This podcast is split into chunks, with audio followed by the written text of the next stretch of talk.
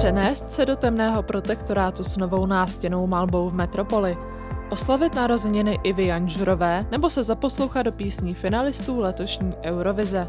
Tentokrát nevynecháme ani satirický film Smolný pich a Pitomý porno, mladé literáty nominované na cenu Jiřího Ortena nebo aplikaci s prohlídkami pražských dominant. Kristýna Čtvrtlíková vás vítá u poslechu Kul týdne, přehledu kulturních událostí, které byste neměli minout.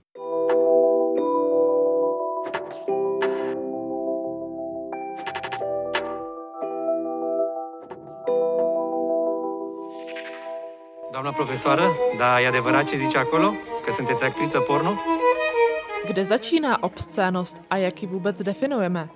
Pornografie je všude kolem nás a nikdo se nad ní příliš nepohoršuje. Když se ale týká někoho, koho dobře známe, reagujeme na ní podstatně jinak. Představitel rumunské nové vlny Hradu Žude na letošním Berlinále zvítězil s hořkou satirou Smolný pich a neb pitomý porno, která vznikla v české koprodukci.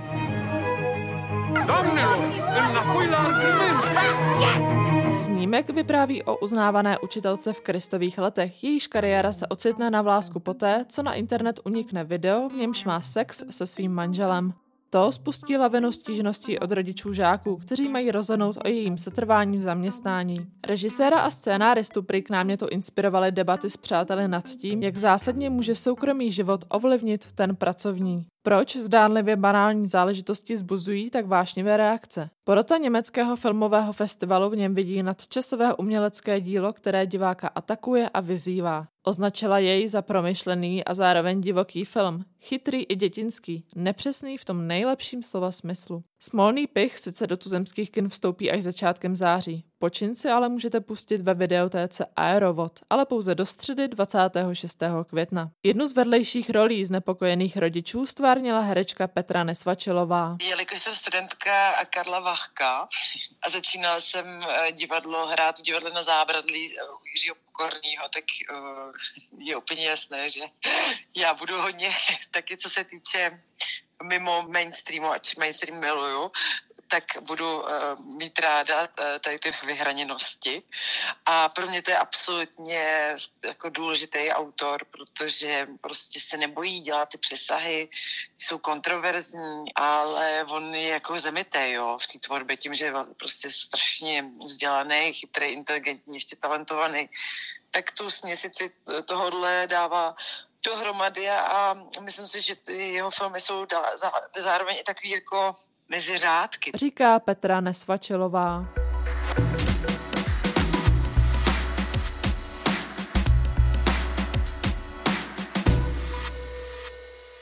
Dneska ti třikrát volala nějaká ženská, pokaždý chtěla kájinka a pokaždý zavěsila. Chci vědět, kdo to byl. Klaudia Kardinálová. Kdyby to byla Klaudia Kardinálová, tak to by mě neuráželo, víš? To by měla aspoň úroveň, jenomže já bych dala krk na to, že to byla ta zrzavá koza, co ti tak dojemně v kanceláři vaří kafe. Proč zrovna ona? Protože ona tvrdila, že máš dneska vše schůzi. A žádná není. Volala jsem do podniku.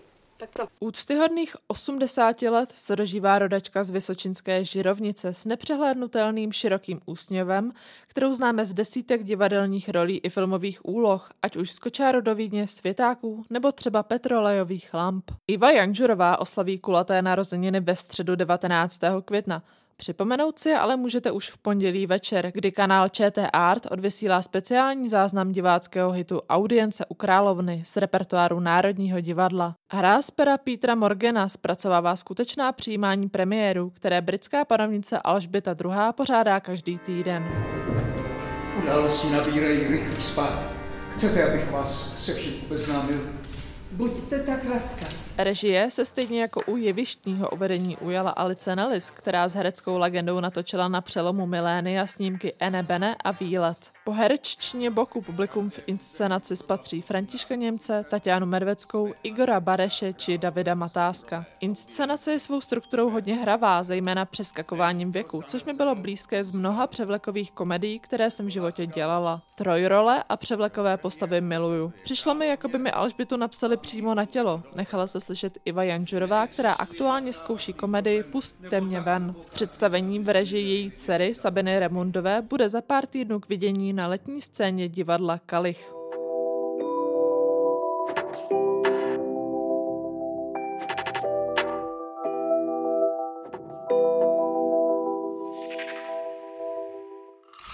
Honestly, don't care. Jako Travolta v autokině, Forrest Gump rozprávějící na lavičce nebo Homer Simpson na gauči s koblihou v ruce. Do mnoha ikonických filmových a televizních postav se převtělil hudebník Benny Cristo, známější spíše co by Ben Cristovao, který s nahrávkou Omaga, zkratkou pro sousloví Oh My God, míří reprezentovat Česko na druhém semifinále soutěže Eurovize. To se odehraje ve čtvrtek 20.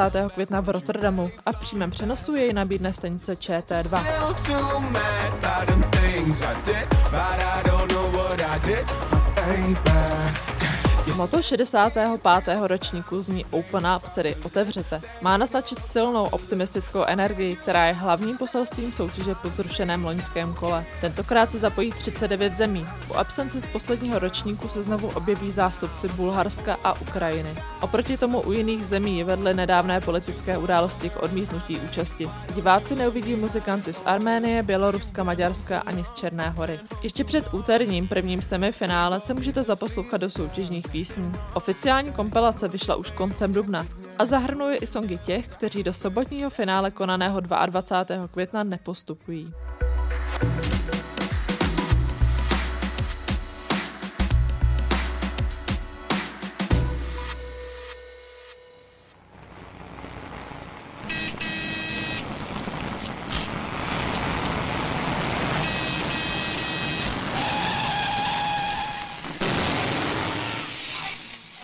Dlouhá betonová zeď v Pražské Zenklově ulici u zastávky Vychovatelna, kterou míjí zejména cestující v tramvaji nebo řidiči, ožívá takzvaným muralem, tedy nástěnou malbou s historickým námětem. Tím je asi nejvýznamnější akce československého odboje za druhé světové války, Atentát na zastupujícího říšského protektora Reinharda Heydricha, k němuž v těchto místech došlo 27. května roku 1942. Příběh statečných parašutistů Josefa Gabčíka a Jana Kubiše rekonstruuje student architektury Jakub Marek, který kombinuje komiks a grafity. Velké černé siluety jejich postav nebo symbolu příslušníků SS autor slavnostně odhalí v sobotu 22. května. Já už ten program Umění pro město tak sleduji delší dobu a přijde mi sympatické, co vytváří takže při tom vyhlášení toho open callu, to byl teda už druhý open call na, na murali po Praze, tak mě oslovila uh, ta lokalita na vychovatelně a proto jsem ten projekt zpracovával. Uh, účastníci té soutěže měli, měli uh, úplně volnou ruku, mohli si vybrat,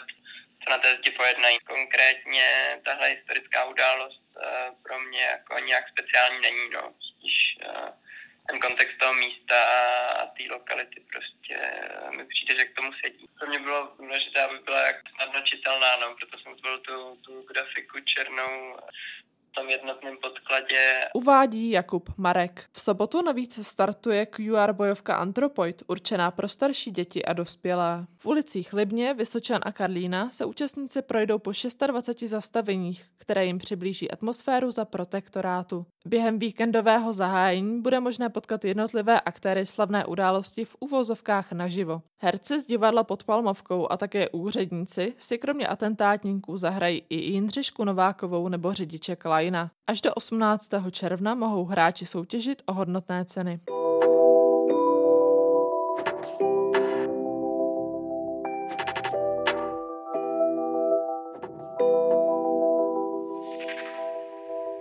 Není jim více než 30 let a napsali básnické nebo prozaické dílo, které zaujalo porotu z řad literárních kritiků a teoretiků, redaktorů nakladatelství či spisovatelů. Do nejužšího výběru nominací na cenu Jiřího Ortena se tentokrát dostali tři pozoruhodné knižní tituly. Sociální téma nazírané upřímnýma dětskýma očima bez sentimentu přináší sbírka poezie Betonová pláž z pera Šimona Lightgeba. Z básnických miniatur podle porodců bude konkrétní a uvěřitelný svět malého chlapce z okraje společnosti. Druhou nominovanou je Gábina Pokorná. Ve svém prozaickém debitu v hlavě autenticky popisuje, co obnáší mít diagnostikovanou schizofrenii, která podle autorky není nemocí, ale životním stylem. Porodci její zápisky označili za blouznivé, drásavé i temně vtipné. Nakonec může cenu získat Klára Vlasáková za zvláštní novelu s nejasným žánrovým zařazením. Praskliny vyprávějí o kulovitém útvaru sneseném na zemi, jehož přítomnost spirituálně pohne s vyčerpanými a frustrovanými lidmi. S nápaditým příběhem a příznačnými postavami prý dílo ambiciozně tematizuje současné problémy, jako environmentální žal nebo ztrátu smyslu práce. Absolutní vítěz bude vyhlášen v pondělí 17. května v podvečer v prostorách Národní knihovny.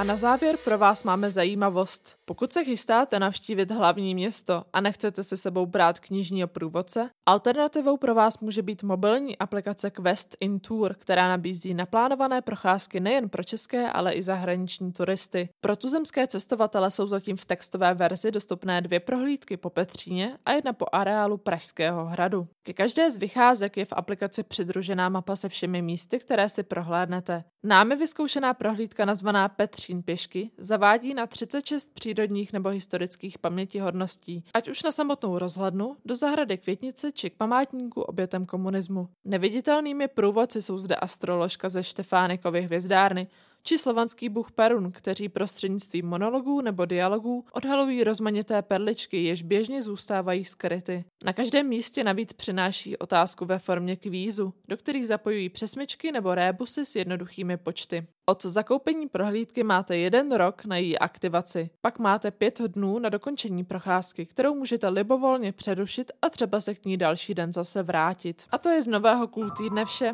Od mikrofonu se loučí Kristýna Čtvrtlíková a příští pondělí zase naslyšenou.